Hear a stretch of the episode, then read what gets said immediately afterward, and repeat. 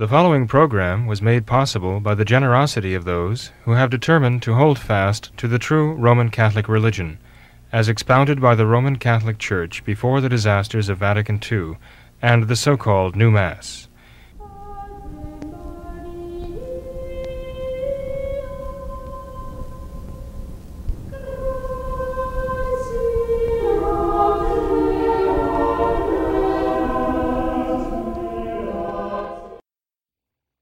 Hello, and welcome to another live edition of What Catholics Believe. I'm your host, Thomas Nagley, and with me tonight is Father William Jenkins. He is a traditional Catholic priest. He's a member of the Society of St. Pius V, and he's also the pastor of Immaculate Conception Church right here in Norwood, Ohio. Hello, Father. How are you? Very fine. Very, very fine, Tom. Thank you. Good, yeah, maybe not as fine as it might appear to be. Uh, you doing well? Yes, Father. Good. Yeah. Right off the start, I'd, I'd like to ask people to pray for some dear souls who are in need of prayers. Uh, certainly would appreciate them. Uh, gentleman Stephen Sijarto, father of uh, some uh, young children, and uh, he's got cancer and is very sick. So please uh, pray for him. Pray for Teresa Condit, you know, one of our graduates, who's quite ill right now.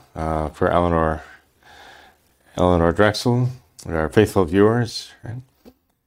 And uh, there are quite a few others. A little baby was just born, in fact, a newborn baby, uh, Jane Elise, uh, is undergoing, well, not just an operation, but a series of operations, uh, life saving operations. Uh, so, a tough way to start a newborn's life, but we should lend our prayers to help. So, there are quite a number of other intentions also to pray for, but I, I do ask you to please keep those intentions in your prayers. Absolutely. Uh, well, Father, we uh, the last couple of programs we haven't had a chance to answer too many emails, so I'd like to try and get through as many as we could tonight. Um, and the first one that we wanted to mention, we've had for some time, um, many many programs ago, we talked about the the syllabus of errors. Um, and uh, we, I believe you remarked at the time, Father, uh, in regards to the infallibility of the document, that uh, there might not necessarily have been a definitive statement one way or the other, um, whether or not that the uh, the syllabus of errors was in fact infallible, everything in it. And one of our viewers wanted to um, see if you could clarify that a bit. He said uh, he would find it supremely ironic if a papal syllabus condemning errors was itself fallible and contained errors of its own. So he, um, I believe he, he provided you with a um, with a document, Father, that he believes might uh, might answer the question, and I know you've had a chance to read through it. So could you clear up this matter, Father, about the syllabus of the errors and, and the infallibility of it? Well, when he says he would find it supremely, but ironic, I guess, that a, a document uh, would condemn errors and then uh, have errors of its own because it's not infallible. Well, just because something is not infallible doesn't make it erroneous, right? Uh, not everything the church proposes uh, in all of the encyclicals of the popes and so on is is uh, defined Catholic dogma, mm-hmm. right? But the fact that it's not infallibly uh, defined doesn't make it erroneous. Erroneous, certainly, and um, so there's I, I, think, a certain misconception in that. Um, the reason why this is important, and the reason why this uh, this writer contacted us about this question is because uh, when Pope Pius X, St. Pius X, issued Lamentabili Sane, um, July 3rd, 1907, um, he was condemning errors of the modern times, condemning errors the, the modernists, really. It was associated with what was to be his uh, encyclical Pascendi Dominici Gregis of September 8, 1907. This preceded that by a few months, and uh, actually just two months. And um, in that uh, document, Lamentabili Sane, or what is known as the Syllabus of Errors, St. Pius X uh, gave a compendium of errors that were being taught, you know, uh, which were uh, very inimical to the faith and very dangerous to the church.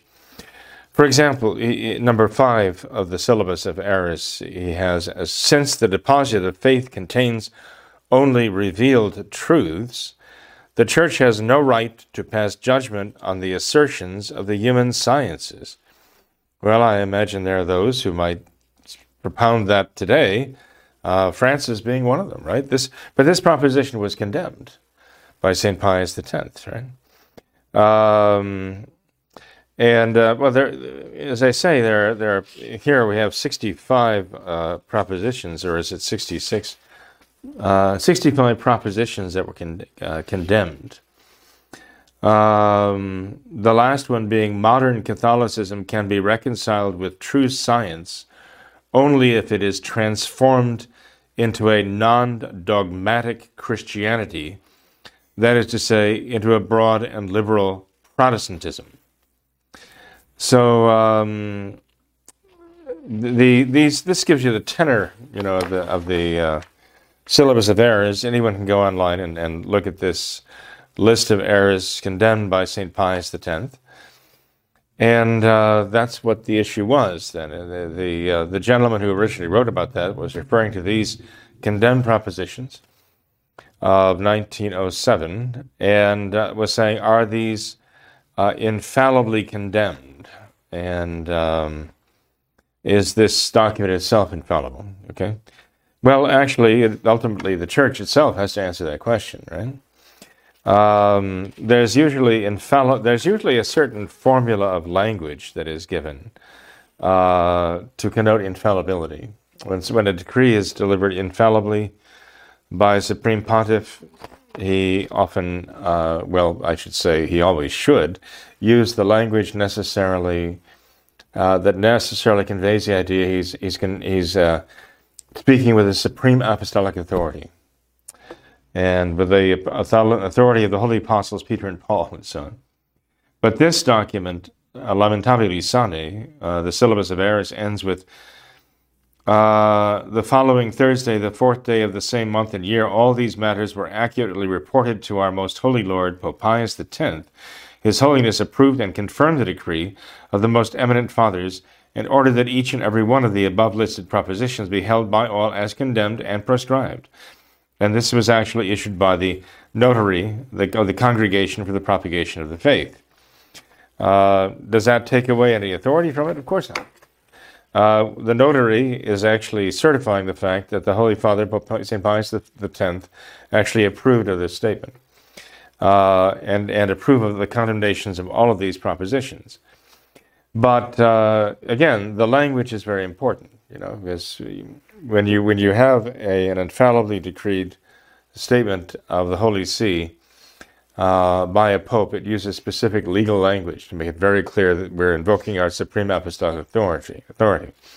So there was a decree uh, issued uh, by Pope Saint Pius X again in 1907, and this was a motu proprio of Saint Pius X on this very subject, and this was issued on the 18th of November in 1907. Okay, so this followed uh, the decree um, Pascendi Dominici Gregis, the encyclical of St. Pius X condemning modernism, by about two months. So you had this Lamentabili Sane in July, early July of 1907. Two months later, you had Pascendi Dominici Gregis, the encyclical condemning modernism. And two months later, you have this document, Praestantia Scripturae, a motu proprio of Pope Pius X. And this Praestantia Scripturae, uh, issued in November of 1907, is on the Bible and against the modernists. And Lamentabili Sane, the syllabus is justly famous. The uh, decree against the modernism, uh, condemning the errors of the modernists, um, as you know, is, uh, is justly famous. Pascendi Dominici Gregis, but Praestantia Scripturae is not very well known. But it is interesting, certainly, because it actually refers to the two previous degrees, decrees and their authority. And so it, it actually speaks to what our writer is asking about here, right? What is the authority of these? Uh, this Praestantia Scripturae of November 1907 begins with a motu proprio of our most holy Lord Pius X by divine providence Pope on the decisions of the Pontifical Commission on the Bible and on the censures and penalties against those who neglect to observe the prescriptions against the errors of the modernists. So here, uh, in Praestantia Scripturae, Pope Pius X is actually talking about those who have come out basically in defiance of Pascendi and in defiance of the syllabus. And he's talking about uh, what does the church make of them? What, what censures are they subject to? And about oh, about halfway through the this uh, motu proprio, Saint Pius X says this: Wherefore we find it necessary to declare and to expressly prescribe, and by this our act we do declare and decree that all are bound in conscience to submit to the decisions of the biblical commission relating to doctrine, which have been given in the past and which shall be given in the future. In the same way as to the decrees of the Roman congregations approved by the pontiff. Nor can all those escape the note of disobedience or temerity, and consequently of grave sin, who in speech or writing contradict such decisions. And this besides the scandal they give, and the other reasons for which they may be responsible before God, for other temerities and errors which generally go with such contradictions. So, in that one paragraph, he talks about uh, the censure of temerity, he talks about um, a grave sin. He says they're bound in conscience to follow the decrees and not to contradict them. This is important, as our, our writer points out, because of developments since Vatican II, where Novus Ordo popes have actually come out just directly against, notably Francis, directly contradicting uh, the syllabus of errors, the condemned propositions there, and promoting things that the church has already condemned. Um, and so, you know, the implication are that, well, Francis, you know, how can he be a pope and an anti pope at the same time if he is spouting doctrines that are condemned, infallibly condemned, right? And that's why he's asking, were these infallibly condemned? Is Lamentabili Sane, uh, the syllabus of errors, is that infallible? are those errors condemned infallibly? And how can it be that a Francis would come up and, and directly, defiantly, uh, openly contradict them? Okay, so that's the issue. That's what it issue is at issue here.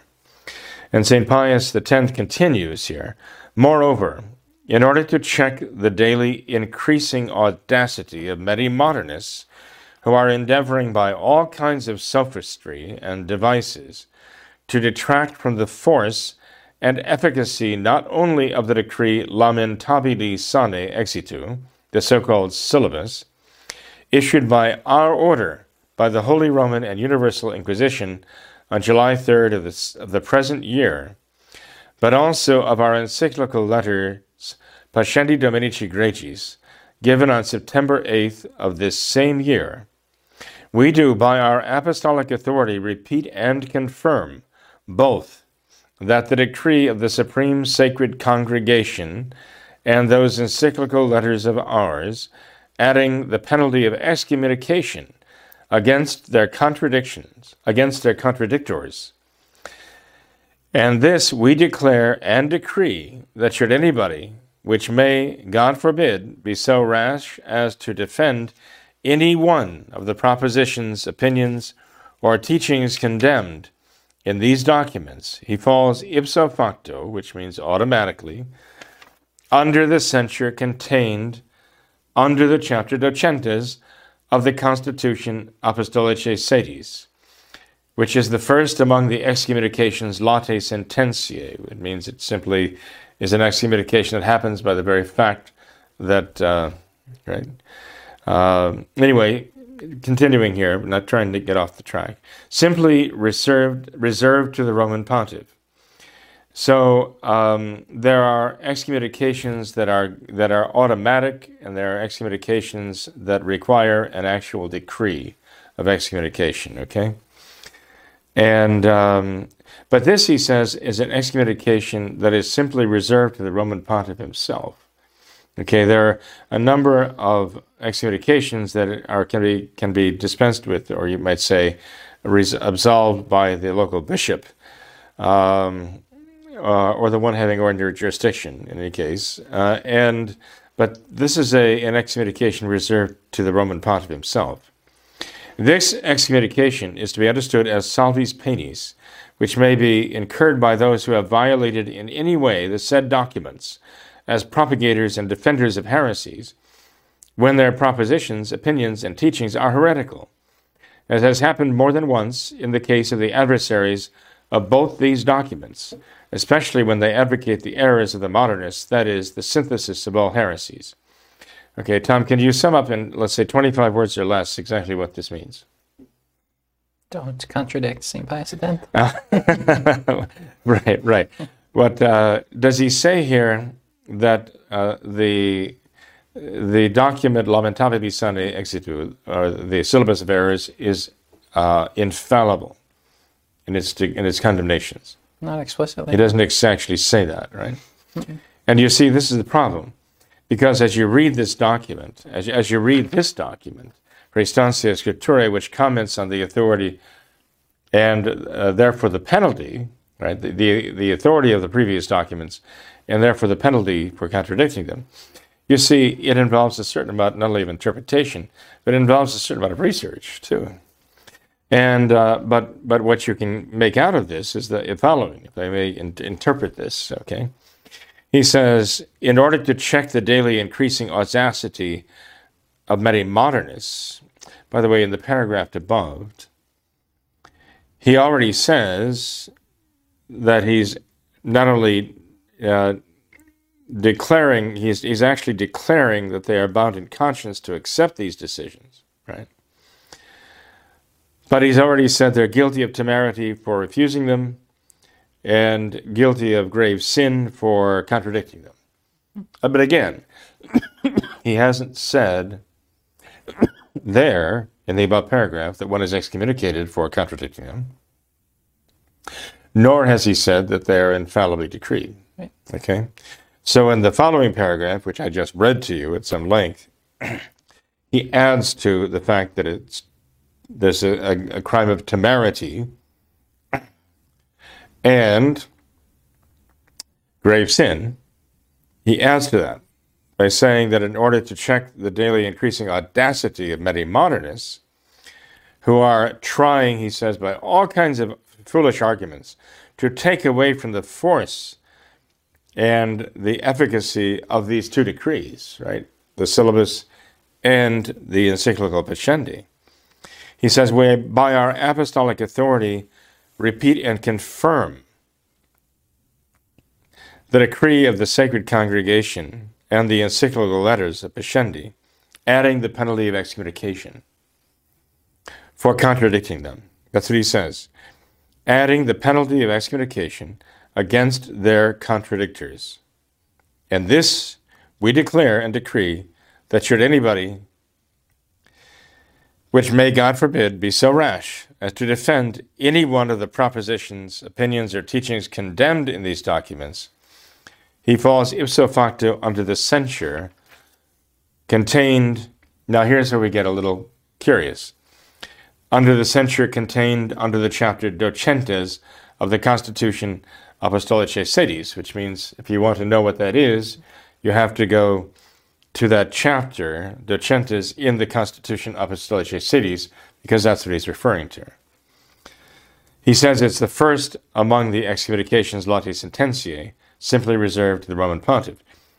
The next parag- the next sentence, though, is very revealing. Actually, if you want to really uh, decipher the meaning of this, and as far as the infallibility of these documents, uh, this is what he says: This excommunication is to be understood as salvi poenis, salvis poenis, which may be incurred, which may be incurred by those who have violated in any way the said documents, as propagators and defenders of heresies when their propositions, see, there's he's qualifying this now, opinions and teachings are heretical.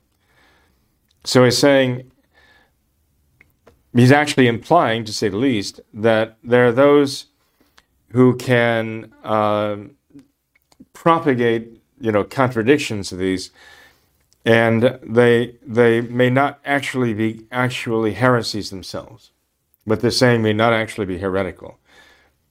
Interesting that That's what he says. That this censure applies when their propositions, opinions, and teachings are heretical, as has happened more than once in the case of the adversaries of both of these documents.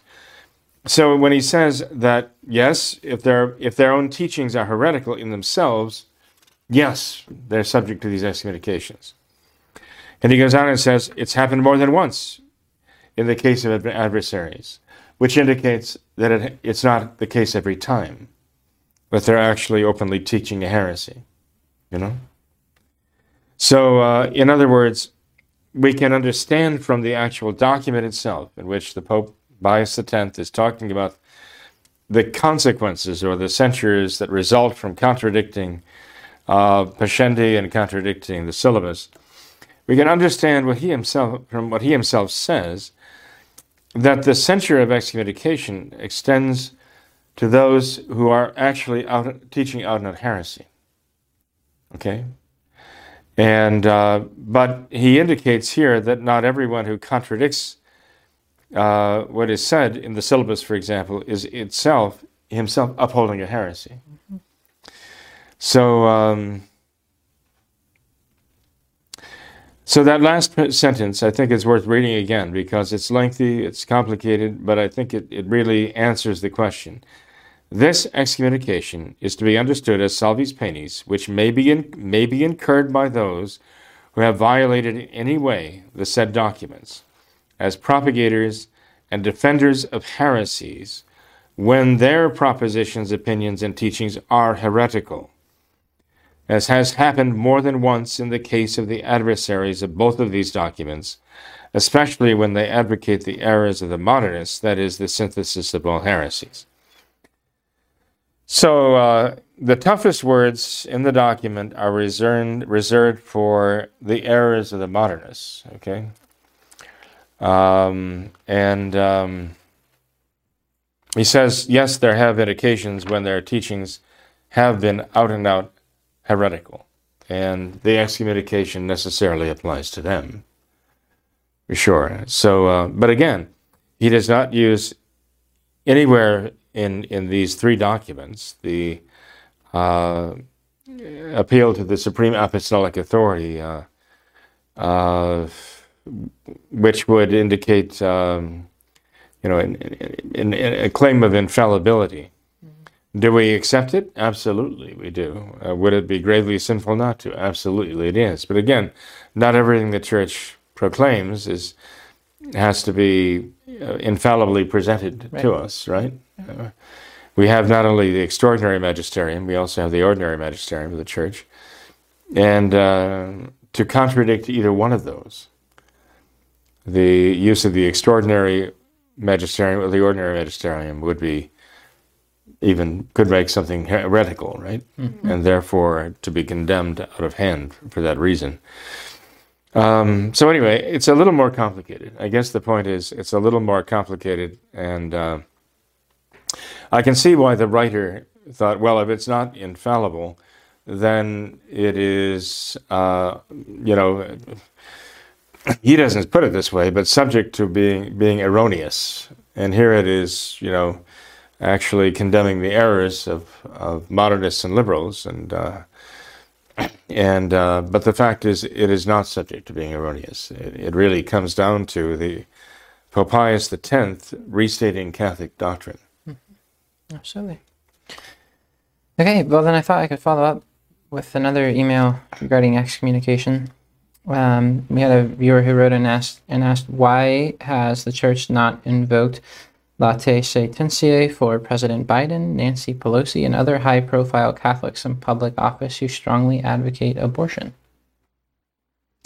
Well, is he talking about the Novus Ordo Church?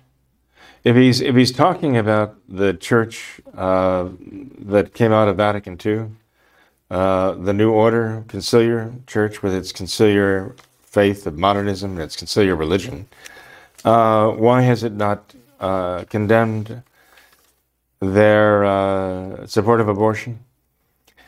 Uh, well, it's simply because they do not uphold the Catholic faith. The, the Novus Ordo is a rejection of the true traditional Catholic faith. And so they would actually consider Nancy Pelosi and Joseph Biden as more representative of their religion than uh, Archbishop Lefebvre or you or I would be. Uh, in their eyes. Uh, and in their eyes, Joseph Biden is more Catholic than you or I. Uh, in their eyes, Nancy Pelosi is more Catholic than you or I because we hold to the traditional faith and they support abortion. And the, they, they uh, condemn abortion in lip service only when they do it all. Although Francis initially said, uh, when he was first crowned the emperor's, emperor of the of the Vatican II Church, the Novus Ordo, um, said that we shouldn't obsess about abortion, right? Uh, and that shows the importance of it or lack of importance of it in his mind. Um, but that is much more acceptable to him, much more, well, even if he considers it an evil, much more tolerable to him than being a traditional Catholic and want to adhere to the traditional Mass. So uh, our writer uh, evidently is is uh, still very confused in thinking that uh, uh, the Novus Ordo is the Catholic religion um, and that it is the Catholic Church, and it's not. It doesn't speak for the Catholic Church clearly. It does not. And when it does pronounce things, it pronounces things that are very uh, inimical to the Catholic faith and Catholic religion. So um, I, am rather surprised that the individual would consider it to be surprising that the Novus Ordo, uh, you know, would refrain from condemning such things. The condemnations of the Novus Ordo are reserved for traditional Catholic and the practice of traditional Catholicism. Exclusively reserved. Well, yes, it, it would appear that way. All right. Uh, well, then, the second question, Father. Uh, he asks uh, When Christ was interred in the tomb, a large boulder was rolled out to cover the entrance. He says the scriptures tell us that Mary Magdalene was on her way Easter morning to the tomb. But if the entrance was blocked, what exactly was she on her way there to do? Well, he should read the scriptures, right? The Gospels tell us that the women, Mary Magdalene and the other women, were on their way to anoint the body, right? The body had to, of our Lord had to be taken down from the cross rather hastily because the, uh, the Sabbath day was upon them, right? Uh, six o'clock in the evening was approaching very rapidly, and uh, after that they could undertake no no labor. So the bodies had to be removed. They were removed hastily. That's why they went to break the legs of those who were condemned, so that they would die quickly and their bodies could be removed. Uh, they didn't break our Lord's legs because he had already died, and the soldier uh, drove the spear through the uh, the heart of our Lord, opening his heart. That's when the blood and water flowed out, as we read from St. John. The bodies were removed rather hastily and taken away. Our Lord's body was carried to the tomb of Joseph of Arimathea, which was not far away, actually, and, uh, and buried there. But they didn't have time to do the usual uh, ministrations uh, of respect for the body and burial as it should have been done. So they had to bury the body, roll the stone across the tomb, seal it, and leave hastily and wait until the end of the Sabbath. That's why the women were coming back early Sunday morning. Uh, the sun had just risen. And that's why the women said to each other, Well, who will roll the stone back for us? It's as though it suddenly occurred to them as they were on their way. Maybe they knew that the guards were there guarding the tomb. They probably no doubt they heard about that. Uh, and perhaps at first it occurred to them maybe the maybe the soldiers would help. But obviously, uh, that probably wasn't going to happen because the soldiers were there to make sure no one did roll the stone back and uh, go into the tomb. So these women were undertaking quite a mission there, uh, thinking that they could get access to the body, past the soldiers, past the uh, the stone, and yet they were on their way in all uh, devout simplicity, and um, they were quite shocked to find the soldiers gone and to find the the tomb open because the stone had rolled back for them. And we know how, right? An angel of the Lord came and uh, rolled the stone back and actually sat upon it, right? And um, the soldiers were struck as dead men, right? And uh, our Lord rose, and uh, the women found the tomb empty, except for the uh, the shroud. Right? The angels greeted them and uh, told Mary Magdalene in particular to go to the apostles, and particularly Peter, and to inform him what she had seen. The Lord has risen. So uh, that's what the men were going to do. But he should read the Gospels, read the conclusions of the the four Gospels: Saint Matthew, Saint Mark, Saint Luke, and Saint John, and that will answer all of his questions. Okay. okay. Uh, the next email viewer says, "I enjoy your show. I'm a lifelong Catholic. I recently started to attend the Latin Mass in Rochester, New York." He says, My question is since it seems you do not regard the Novus Ordo Church as valid, does that mean you do not acknowledge Francis as Pope? If you do not, and you are not sedevacantist in philosophy, then who is your Pope?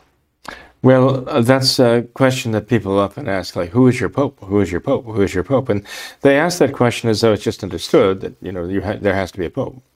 Um, and it is a question that is asked with good goodwill and good intentions, but it is actually uh, asked somewhat out of ignorance. It's a misconception. Uh, the fact is, the church has been without uh, popes for 260 times in the course of her existence.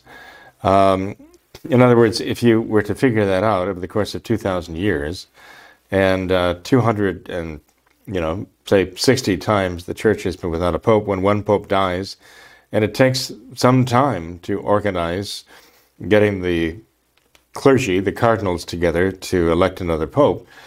And sometimes it has actually taken years. And the church has simply carried on in her mission of saving souls all that time. Um, it, it, people act as though the church cannot exist without a pope, as though it's impossible. Uh, but the fact is, the church has done so uh, hundreds of times, literally. Uh, you'd have to say that for every single century of the church's existence, on the average, she has been without a pope approximately about uh, 13, 13 times for every century the church has been without a, a living pontiff. And the church carries on. The church is immortal. The church lives um, because Christ is actually the, the invisible, but the real head of the church. He is the head of the church. He is the head of the body. The Pope is his representative. When the representative dies, as inevitably the representative will die, because he's mortal, right?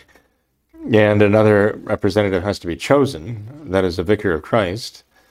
Uh, there's a time elapse when the church does not have a reigning vicar of Christ here on earth, a visible pope.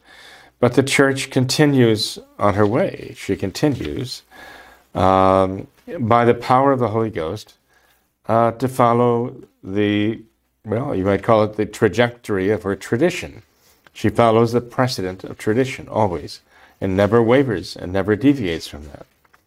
That is how we know that Vatican II is wrong, because it deviated from Catholic tradition in a stark, shocking manner. And what came out of Vatican II, we know is wrong because it's deviated from Catholic tradition in a shocking manner and has brought us to this now. So I would say rather to this individual, well, who is who is your pope? Is it Francis? Do you really, really think, without any question in your mind, that Francis is the vicar of Christ on earth, and what he says is magisterial, and that means it has the magisterium of the Catholic Church and that authority behind it? Or do you not find that Francis actually has contradicted Catholic teaching, uh, outrageously uh, vitiated and, and, attacked Catholic tradition, right? And um, that actually he fits more the description of an anti-pope than an actual Catholic pope. Do you not realize that? I'd say to whoever wrote, you know, it's a man or woman. I don't know if I call him him or her, but I would say to this individual, you know, you really ought to look at Catholic tradition. tells it what it says. That if a pope were to lose the faith, uh, that he, you know, there, there's a very strong Catholic position, perfectly Catholic position, that he would lose the papacy. It's assuming he was the Pope in the first place. Uh, he had the papacy to lose in the first place. Um, so you know, there, there. Look, look, look at it this way, Tom. Let's let's say there was an interregnum. A pope had died, and they were about to elect. They were gathering to elect another pope. Okay. Now, anyone could say during that time, even during that three year period, well, who is your Pope? Who is your Pope? Where's the Pope? And uh, one might say, well, no Pope has been elected yet. But suppose someone were to say, well, I'll be the Pope. And you have an anti Pope stand up and say, well, look, obviously we need a Pope. And so I guess I'll, I'll you know, if nobody else is Pope, I guess I'll do it, right? And everybody would say, well, you can't be the Pope. You know, you're not elected uh, legitimately. But the reason why I, I mention this poor analogy is that um, we as Catholics know the history of the Church and we know how many times there have been anti popes who have claimed the papacy falsely. And one might say, well, it's an evil to, to reject a true pope. It's also an evil to accept an anti pope. That is an evil too. And people who rashly accept Francis as the he must be the pope because he lives in the address and he wears the white garment and as far as we know he was elected even though it was a rigged election by the by the St. Gallen mafia. They admit it now. They they actually take credit for it. Um, but I mean he's really about all the only pope we've got so we just have to accept him uh, whether he's Catholic or not. And I say, well, uh, be very careful about that because, yes, it, it is very wrong to reject a true legitimate pope who has an absolute clear claim to the papacy, which Francis does not. But it's also a very evil thing to accept an illegitimate pope and to follow an anti pope in his place. And uh, that is what I'm afraid people are uh, kind of missing uh, the, the danger they're in, the risk they're taking in blindly following Francis, with all of the problems associated with him and uh, with his uh, claimed pontificate. Um, those who do their homework, though, and learn the, the background of his election, those who understand his lack of faith and his even hostility to the true faith, now very, very flagrant, right? Um, well, I think uh, that in light of Catholic tradition, the very least we can say, which is what we do say actually, is that there is an objective doubt about whether or not he's a pope, the vicar of Christ on earth. And uh, every a Catholic has has the right and even the obligation to uh, make a prudential judgment on that fact of whether he can, in conscience, recognize, according to his faith, recognize Francis as a true vicar of Christ on earth based upon the history of his election and upon his own actions and words. Very serious questions. And uh, that if you, if, you, if you answer that question in the light of Catholic tradition, first of all, if you raise the question in the light of Catholic tradition, you realize that you're being perfectly Catholic in raising that question. Because others before us, generation after generation before us, raised that same question. What is necessary to be a pope? What, how can a pope lose the papacy? Is it possible? And yes, they did answer that question for us. These are very Catholic people. We're talking about popes. We're talking about doctors of the faith, and, and uh, canonized saints, and sometimes popes and canonized saints and doctors of the faith all at once. Answer me the question yes, it is possible for a pope to lose the papacy if he lost the faith. It's not being un-Catholic, and those who try to make it so are violating Catholic tradition and they're every bit as, as worse as, as bad as the modernists, as far as I'm concerned. They reject Catholic tradition in saying that you can't even ask that question. It kind of reminds me of the cancel culture going on here. You can't even ask that question. You're not allowed to. We will not allow you to answer the question, to ask the question, let alone answer it. Um, in, in conformity with Catholic tradition, we do raise the same question that our Catholic ancestors raised for centuries and um, but we also, in conformity with Catholic tradition, say we do not have the, the authority to answer it. Though the question is there, it's been raised in the past by our Catholic forebears. it's perfectly traditional to raise that question. But the fact is, only the, Catholic, the magisterium of the Catholic Church can answer that question, and we do not have the competence to answer it for the whole Church. But we certainly have the, the power, we certainly have the right, we certainly have the necessity, each one of us, of uh, deciding whether or not, you know, there is real authority in Francis' commands, especially clearly when it comes to a, a commands to abandon the faith. Obviously, there's no authority there. Mm-hmm. We cannot do that, Very and we can't uh, follow him in uh, attacking and destroying or trying to destroy the, the church. We can't. We cannot follow him there. Right. Okay. It's very interesting, Father. Um, maybe last last email that I will read to you tonight. A viewer asks if an SSPX layperson would be able to receive sacraments from Father Jenkins or another Society of Saint Pius V priest.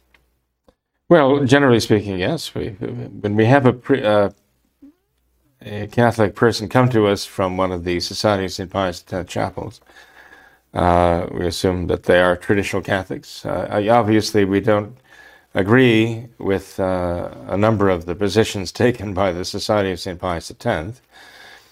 Uh, we talked about that last time in the letter from Father Pagliarani, in which he actually compares the traditional, well, what we, I guess one would call the traditionalists, who adhere to the traditional Mass, at least the 1962 liturgy, with those who adhere to the um, to the modern Mass, as it's called, of of uh, of um, Paul VI. When Father Pagliarani even invokes Saint Augustine, what does he say here? He says, "This is from his letter."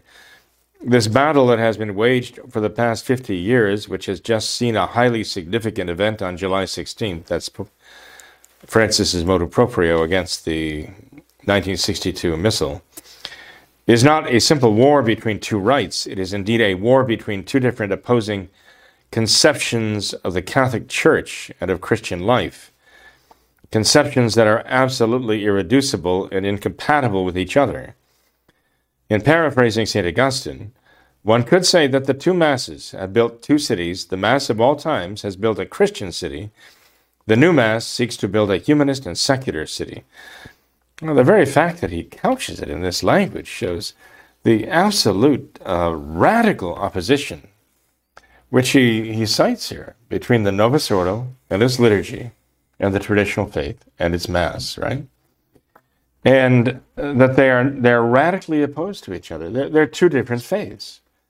Essentially, what he's saying here, it, it, it's it's unmistakable. He's acknowledging these are two different religions here, and yet he still likes to present them as though they were in the same church. One of the same church has these two different religions battling it out, and we say that this is impossible but when he says, when he says that there are two different conceptions of the Catholic Church about this, right, between the Novus Ordo and the traditional, I would say, yes, that's true, but you also have a false conception of the Catholic Church if you think that both of these religions are in the same one of the same church. You yourself are mistaken in this.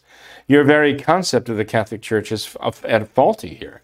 Your ecclesiology is is abysmal, and uh, it too resembles more the modernist concept of the church than it does the traditional concept of the church. Because the modernist concept of the church is that you can have multiple different faiths and religions in the same church, even mutually opposed religions and faiths. You can have them in the same church. That's the modernist ecumenism. So, does Father Pagliarani, in fact, recognize that there are two radically opposed concepts of the church at work in the traditional concept of the traditional Catholic faith and in the Novus Ordo and those who, the modernists who follow it? And if he does realize this, how can he say these two mutually opposed, radically inimical concepts uh, which are incompatible with each other, nonetheless still form one church and are in the same church. That, I say, is precisely uh, the modernist concept.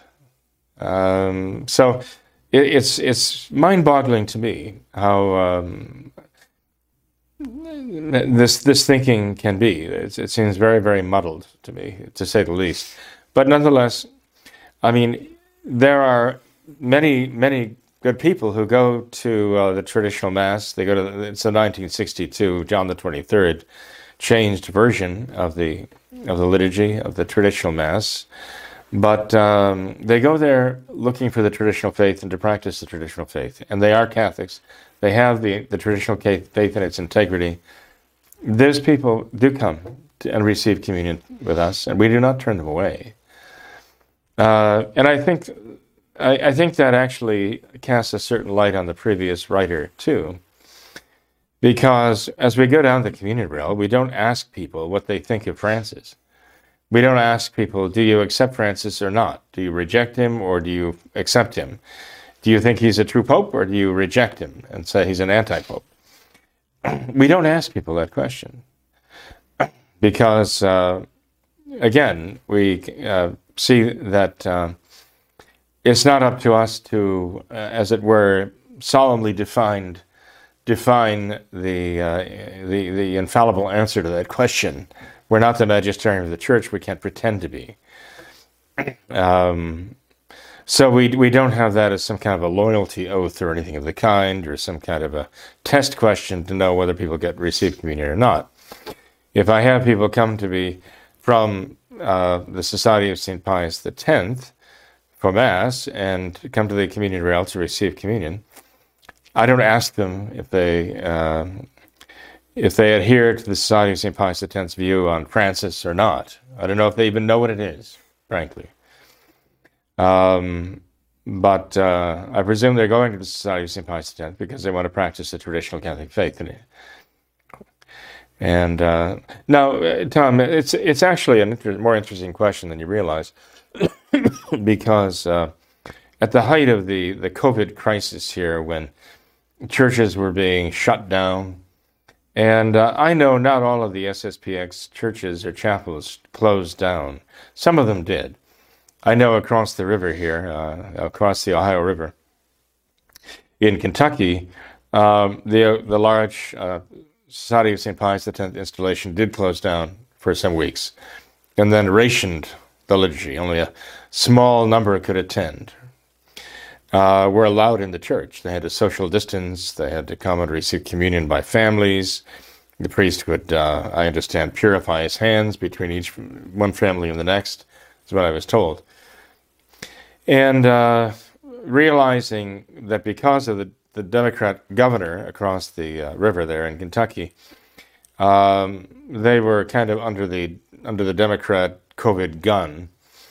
Um, here we did not we did not close down. I was, uh, uh, shall we say, interviewed by the health department here, but made it very clear that uh, when our Lord Jesus Christ established the church and said, "Do, do this in memory, do this in commemoration of me" at the Last Supper and died on the cross, uh, we, I couldn't exactly tell our Lord um, as an excuse. Well, I know, Lord, that you gave us the Mass, and I know you wanted us to offer the Mass, and you know, I know you wanted us to give the sacraments to people, but you know that the, the health department here in Norwood told me I couldn't. So, you know, given the choice, I had to kind of do what they wanted. Uh, I was told that um, the local health department and the governor of the state really preferred that we close down the church, but this made it very clear that that wasn't going to happen and couldn't happen. And so we kept going day by day, day by day. Church, the doors were open, the mass was being offered. Uh, we didn't stop, didn't miss a beat. In fact, quite the contrary. Uh, we went from two Sunday masses, which were substantially, you know, rather filled, uh, in a fairly large church, seats uh, over 600 people, to having four masses.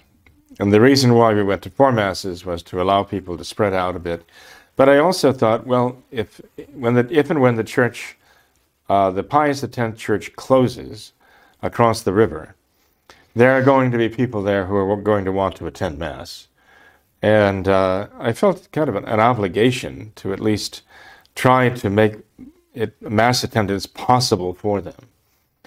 So here we went from uh, basically a, a, Sunday capacity of 1,200 to a Sunday capacity of 2,400 souls uh, who could have attended Mass. Uh, and I, I expected that uh, when the people, uh, the SSPX people across the river, were told, no, we can't allow you. Uh, even when we're, we're allowed to have Mass at all on Sunday, we can only allow a certain number of people, and most of you will have to be excluded. Um, I really expected that the people there would find their way across the river, find their way across the bridge, and uh, uh, actually come to the Mass that was available to them. Very few did. Very few did. That was very, I should say, disillusioning to me, as though I was under some kind of illusion. Because I was, I was actually shocked at how few actually did attend the Mass, come to Mass when they had it available to them, but simply accepted the fact, uh, accepted what they were told that no, you can't have this. And all because the Democratic governor of the state of Kentucky said, no, you can't have that, and his health department.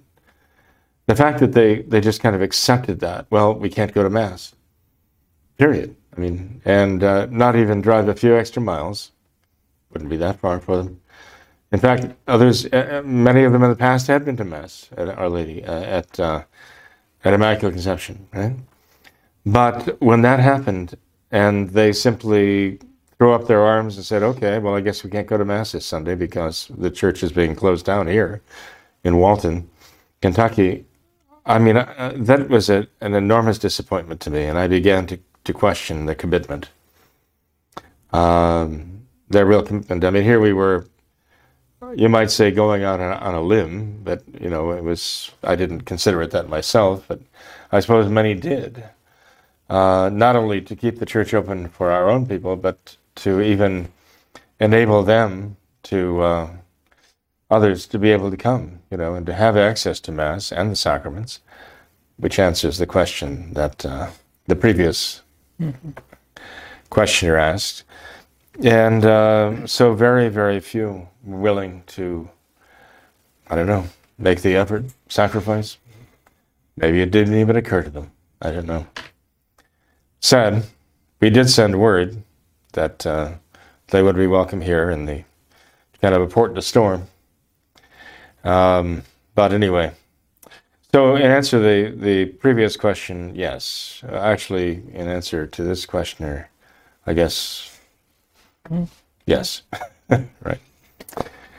So anyway, um, now they say that they're going to be imposing more restrictions, okay? Um, they're trying to ramp this up again. They're trying to uh, get us ready for Im- imposed and uh, to enforce. I think they're using the word enforced now. Enforced um, getting stuck. We have to use the word. They, uh, they're going to stick us and enforce it. So there are going to be sanctions and penalties. Uh, there are already, already many people who are facing these uh, in, in their schools, in their workplaces. Um, it, it, there, there are workplaces and schools that are simply um, being very, very uh, unaccepting of exemptions, religious exemptions, or conscientious objections, or health exceptions that could be given. No, there's there's a, a madness behind all of this to insist that everyone must receive uh, their magic potion. Right? Everyone has to accept it. Uh, it's a form. It's a it's a loyalty thing. It's a matter of like taking the oath of allegiance to Henry VIII as the new head of the church. I guess it's sort of a an oath of loyalty to to the regime. Um, and it's you know the the, the mandatory um, face coverings led to what is going to be the mandatory stickings and the mandatory stickings are going to lead to the next mandatory thing. Um, you, you, notice, if we, if we don't mind getting off the track a little bit here, um, I am concerned about this because it is affecting a lot of good people. Uh, a lot of traditional Catholic people are being affected by this now. Uh, and I think what's coming is going to affect us all even more so. you see, when it came to um, uh, sticking people with this uh, magic formula of theirs. Uh, they they they were saying we can get back to normal. They made a false promise. They knew they were lying. Uh, now they tell everybody, well, you still have to wear masks. You have still have to wear them, uh, even in your homes when you're around children under 12 or whatever. Uh, they're advising even those who are f- fully stuck, you know, to no, no, you you might be carriers and you might still contract. I mean, the majority of those in some areas who are coming down with new strains are fully vaccinated, and it's hitting them very hard. You know. Uh, so much so that the propaganda mills are trying to suppress this, madly trying to suppress this, this fact, its reality. But um, we have to, to realize that they go from one to the other. And see, the, the idea of now enforcing the sticking, okay, they realize that all of those people who have given in to um, basically, well, the word essentially means to be cowed. Okay, that's what the word actually means to be cowed, to be made cow like. Those who've actually gone ahead and gotten stuck and been made cow like, that they knew that even after they had gotten stuck, they'd go along with continued restrictions on them because they'd already go al- gone along with everything else. So even though they promised them, yes, get this done, and you can get back to normal and everything will be fine.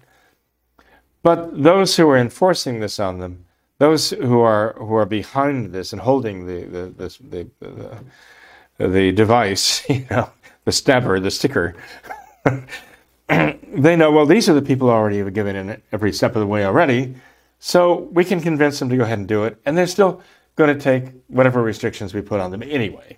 Because they've already shown they're going to go along with whatever we do. But the people who refuse it, they're the ones we have to. Now they're the ones we have to enforce. We have to, we have to force them to accept that, no matter what. Because somehow they feel that if they can't get, they can't cow people into accepting it, that there's still resistance out there, and they can't brook resistance. It's like the devil himself. He cannot tolerate resistance. No tyrant can.